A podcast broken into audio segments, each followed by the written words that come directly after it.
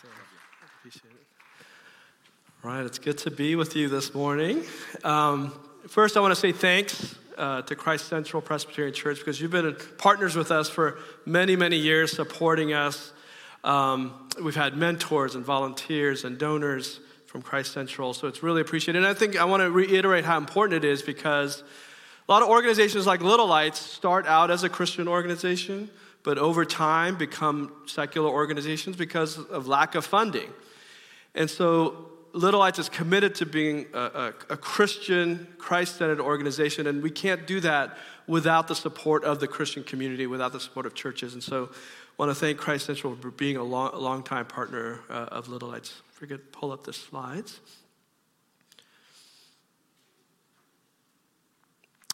So we wanted to start with uh, just a little update on some of the things that Little Lights is doing. This is a picture of um, one of our students, Mark Keith.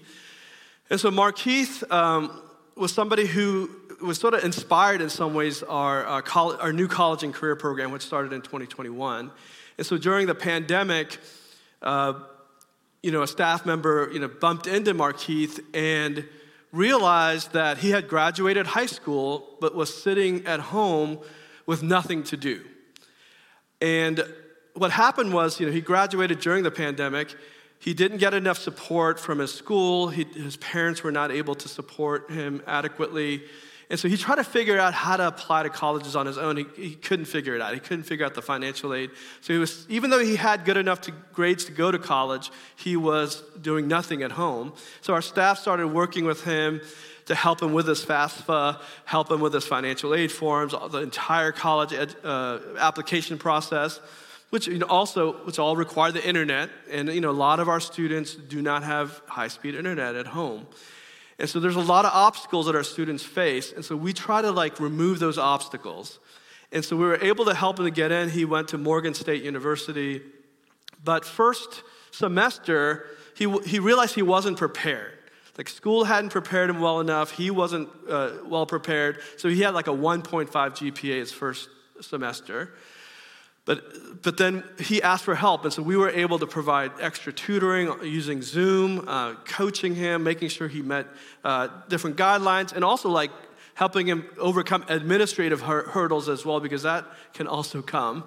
Um, and so, by the time, with all the help and his willingness to receive the help, by the second semester of his sophomore year, he actually had a 4.0 GPA. So he made dramatic importance because he was working hard, but he also had the support system to help him succeed. And so the college and career program has been really impactful. Now we have 15 college students that we're currently supporting. 11 of them we work with very closely. And pretty much all of them are going to college with little to no student debt. And so that's also a goal because a lot of low income students may start and get into college but once they get in, they realize they're taking out all these loans, they can't stay in college. So they, even if they make it in, they often drop out because of lack of academic support or lack of finances to be able to actually graduate from college. So we try to remove all those uh, obstacles, and it's been a really impactful program. Go to the next slide. I think this is one of my favorite pictures of all time. This was taken a couple of weeks ago. Um, the young man on the right there, the young boy, that's, his name is Mega. So this is Mega meeting his Christian mentor for the first time. Like this is like the introductory meeting. And we've had, you know, a number of mentors come from Christ Central uh, as well. But he just, Mega is just so excited. You know, the sermon today is, is about delight. And you can just see the delight on his face, the excitement that he has, knowing that he's meeting a Christian mentor who's going to care for him. They're going to do fun things together, and they're going to build this, you know, relationship. So Mega was super excited. I think it just captures um, just what Little Lights is about and what, what gives me motivation because I want to see these young kids who are often ignored and, and feel neglected to experience that joy, to, to know that they're valued. You can go to the next slide but I also don't want to make it seem like it's just all joy and all happiness, you know, uh, in, in the ministry that we do. This is a picture of a young woman named Micaiah. So she kind of grew up in our program in elementary into like early middle school, but then her family moved away. But just this past year, you know, we got the news, and it was actually on the local news that Micaiah was killed uh, by gun violence uh, last year, right before her 19th birthday. Um, and you know, recently there have been a couple of shootings at Potomac Gardens, you know, targeted shootings, one involving one of our former students as well, another one involving a brother of uh, one of our former staff. And so violent, gun violence, drug trafficking, it's just part of the reality that our students face on a day in, day out basis. So it really is a war and a battle for the future, for the souls of these young people that we have to fight every day, and we can't do it without the support of, of the faith community and the, Christian community. You can go to the next slide. So we definitely covet your prayers for uh, the ministry that we do. I'll read this again. This is verses 23, Jeremiah 9, 23 and 24. It says, This is what the Lord says Let not the wise boast of their wisdom, or the strong boast of their strength, or the rich boast of their riches. But let the one who boasts boast about this, that they have the understanding to know me, that I am the Lord who exercises kindness, justice, and righteousness on earth. For in these I delight, declares the Lord. So, you know, the prophet Jeremiah is, you know, writing this during a difficult time in Israel's history. The, you know, the Israelites are exiled, they're scattered, they've lost their homeland, they've lost Jerusalem. In many cases, they've lost everything because they've lost their home. They're in exile, it's a difficult time, but God still challenges them to obey. God still challenges them to, um, to worship and, and criticizes them because they, they're not being obeyed, they're being stubborn. You can go to the next slide. I'll start with 23. It says, This is what the Lord says Let not the wise boast of their wisdom, or the strong boast of their strength, or the rich boast of their riches. You know, the word boast here can, is translated, can be translated also as praise or glory.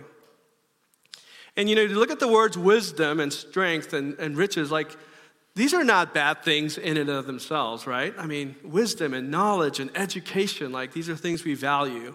Uh, or strength or having power, the ability to influence and having, having that kind of strength. Um, and also wealth, right? Our society, you know, values and seeks after wealth, and, and, and wealth in itself is not necessarily a bad thing. But God is, when it's saying, you know, don't boast on these things, it's really about people trying to find their sense of identity and self worth in these things. That that is something that God is warning against. And I really believe the core issue for, for human beings after the fall, right? After Adam and Eve, um, you know, ate the fruit and we experienced the fall, I really believe the core issue that human beings face is the feelings of insecurity, feelings of fear, feelings of fears of being inadequate. Um, and you know, after Adam and Eve uh, ate the fruit, you, you remember that they had to wear clothes because they felt ashamed for the first time.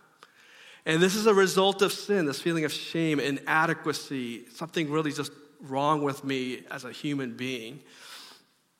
And so, out of that insecurity, we can try to chase after things to make us feel better about ourselves, make us feel like we're worth something, make us feel secure and less fearful. And I remember recently I watched this uh, stand up comedian.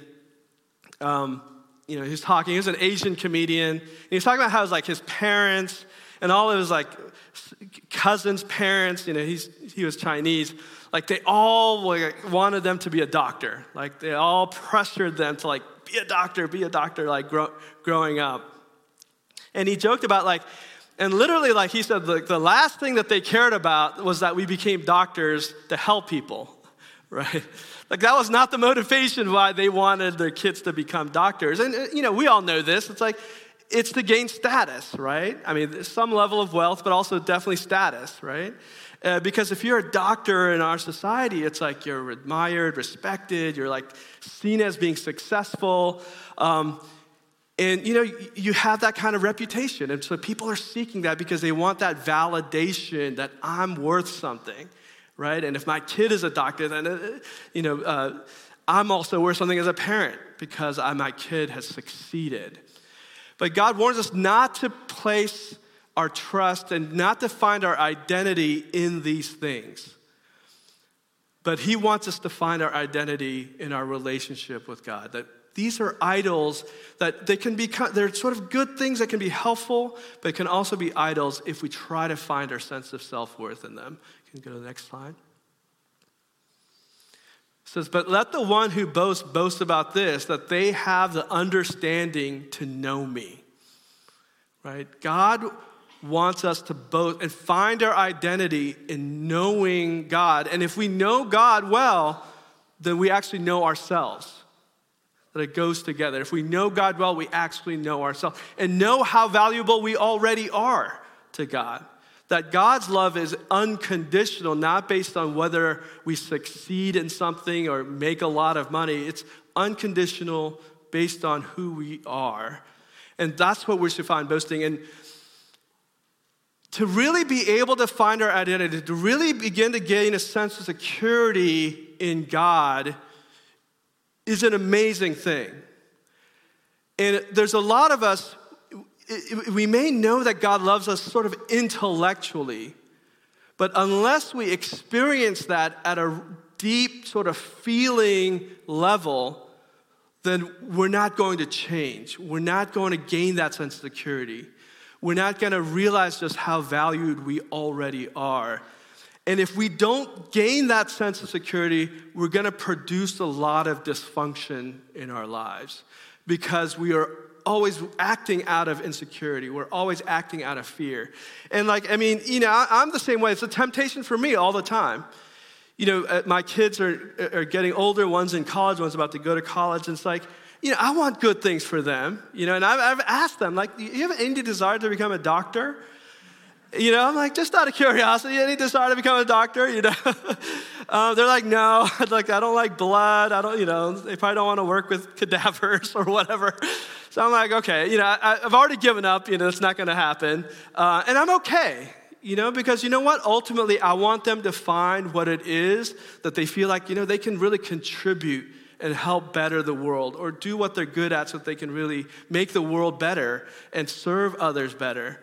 Um, I do want them to pay their bills eventually, but you know, but you know, hopefully they can do that, you know, as they're working. But but but you know, I, I don't I don't have an illusion that like somehow if they become society successful, then they're going to gain this sense of self worth. Um, you can go to the next slide. And if you discover this sort of life changing relationship, not just sort of intellectually believing that God loves me, God forgives me, God wants me to thrive, um, when you really have that deep connection with God and you see how much change it can produce in your life, you know, you understand a verse like this, Matthew 13, 44. It says, The kingdom of heaven is like a treasure hidden in a field. When a man found it, he hid it again, and then in his joy went and sold all he had and bought that field. It's like we want to have that kind of deep relationship where it's like when you have it, you're like, I would not trade anything for it because this produces real joy, real peace over time. It's not instantaneous. It's a process of change and repentance and growth and trusting in God. But you see the quality of your life change. You see your understanding of yourself change. And then you see, and you wouldn't trade it for anything.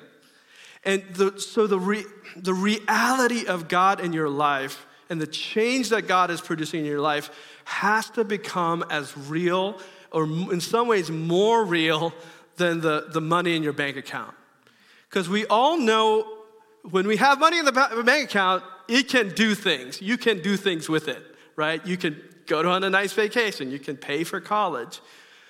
The reality of God transformative work in your life has to be that real and even more real.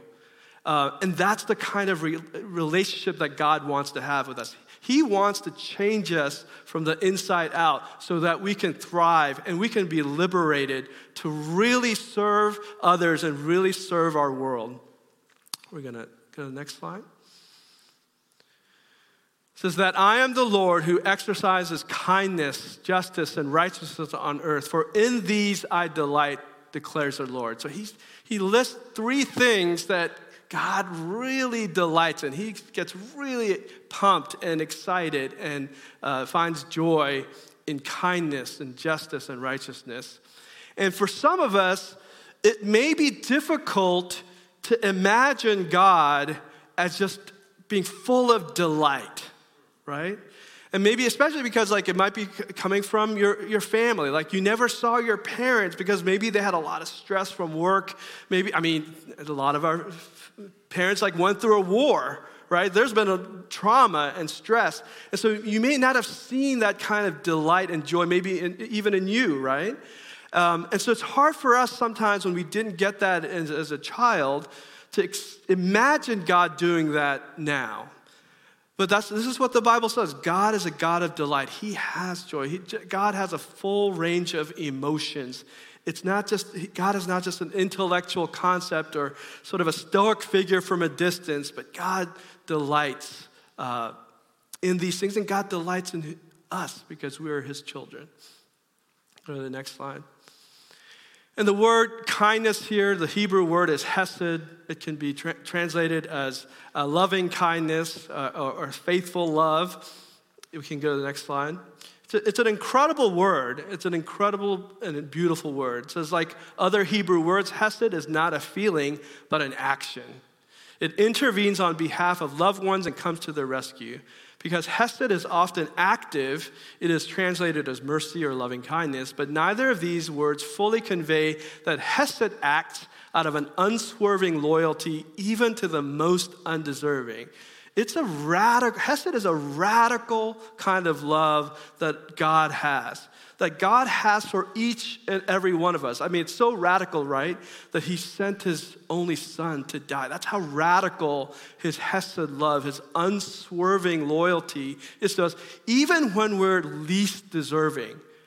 That's the kind of love that God delights in, and God wants us to receive so that then we can also give to others. Go to the next slide.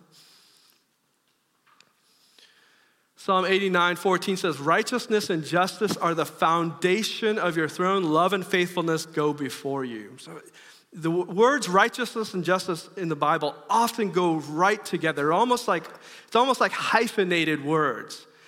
Uh, and it's the foundation to God's throne. This is where God gains his authority, is through not because he's powerful, not because he has a lot of money, God gains his authority because of the righteous, his righteousness and justice. Go to the next slide. You can go to the next slide. Yep. And look at, look at the word justice, mishpat. You can go to the next slide. This is the, that's the Hebrew word. And I think it's a really interesting word because I think we don't fully understand it often. Um, mishpat is, the meaning is a justly ordered society is the, one of the foundational values of Judaism. The prophets railed against the absence of mishpat in the days of kings who abused their power. So, mishpat is like the proper use of power. And for those of us as we get older, we may gain more power. You know, whether it's at our job or elsewhere, you know, maybe even in politics. Um, the more power we get, the more responsibility we have to use it well and use it in service to others and use it with humility.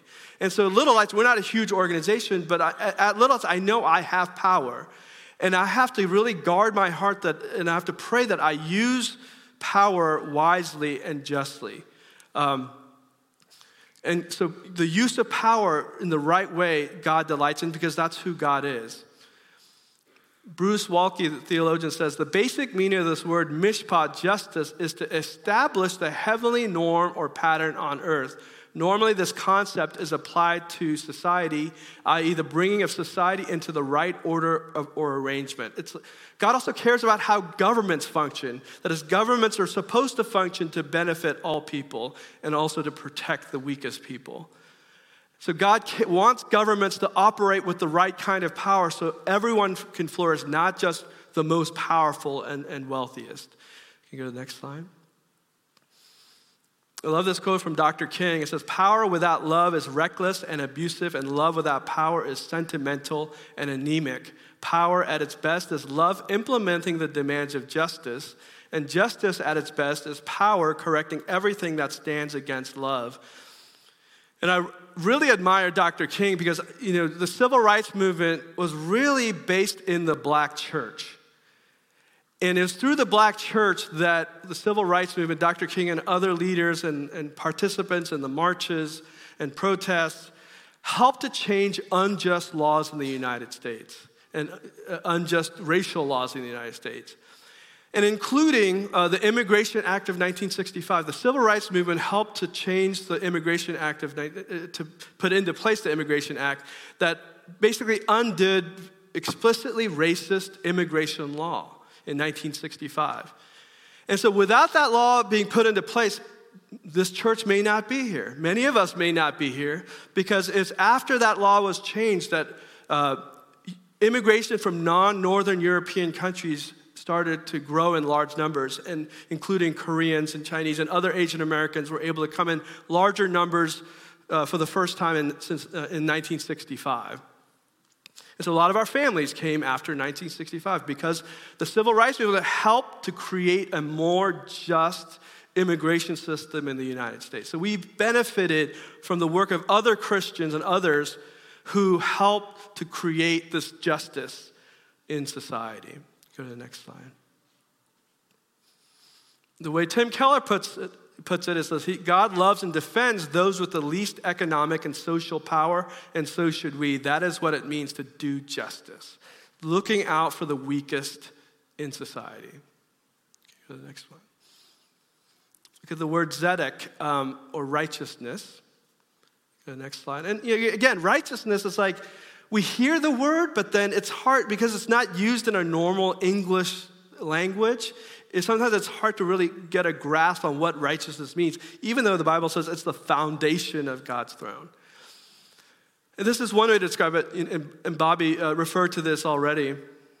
The righteous are willing to disadvantage themselves to advantage the community. The wicked are willing to disadvantage the community to advantage themselves. And I loved how Bobby, with a smile on his face, is like telling us not to be leeches, right? says righteousness is a pattern of life, not merely specific acts. What is at stake is personhood, not merely performance, disposition rather than mere deeds, character behind and beyond conduct. God wants to develop righteousness. He delights in righteousness being growing, that our character changing, that we become more Christ like, more compassionate, more just, more humble. This is what delights God. He wants us to grow in character and righteousness. Next slide. It says righteousness refers to the moral quality that establishes right order and refers to the moral quality that restores order, uh, that order when they are disturbed. This is Bruce Waltke. So the righteous person who's one who deeply cares for the community and takes action for the betterment and the well-being of the community. Next slide. It says Generally, the righteous man in Israel was the man who preserved the peace and wholeness of the community. You know, righteousness is very much a communal word because it was he who preserved, fulfilled the demands of communal living. Like Job, he was a blessing to his contemporaries. He cared for the poor, the fatherless, the widow, even defending their cause in the law court. He was a good steward of his land and work animal. He lived at peace with his neighbors, wishing them only good. So, this is a man of deep character, compassion, even treating his animals well. Um, you know, is a man of peace. Like, this is, the, this is what a righteous person was in Israel. The next slide. It says he upheld the physical and psychical wholeness of his community by fulfilling, fulfilling the demands of the communal covenant relationship. It's a very conscientious person, right? And so some of us may have grown up in a more kind of a legalistic understanding of Christianity. Like the, the, more Bible verses you memorized, you know, made you more righteous, or the more you read the Bible made you more righteous. But unless reading the Bible or memorizing verses is changing and conforming our character to be more Christ like, it doesn't it's not really beneficial. It's not leading to true righteousness. So we have to move beyond that superficial kind of righteousness to a deeper understanding of righteousness. Go to the next slide. As I'm going to close I'm going to just reread the verses again. As I hope you medita- meditate on these verses, you know, a- after this service. It says, "This is what the Lord says: Let not the wise boast of their wisdom, or the strong boast of their strength, or the rich boast of their riches, but let the one who boasts boast about this, that they have an understanding to know me." That I am the Lord who exercises kindness, justice, and righteousness on earth for in these I delight, declares the Lord.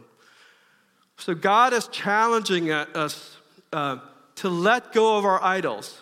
Stop trying to find our security in, in education and wealth and power and influence.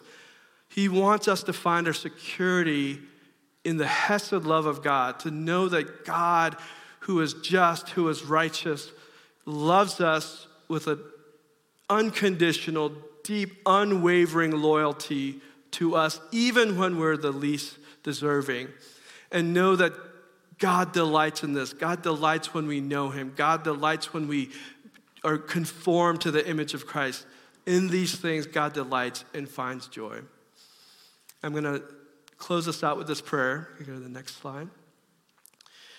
So pray this with me. It's a prayer for justice. It says, Grant us, Lord God, a vision of your world as you would as your love would have it. A world where the weak are protected and none go hungry or poor. A world where the riches of creation are shared and everyone can enjoy them. A world where different races and cultures live in harmony and mutual respect. A world where peace is built with justice and justice is guided by love.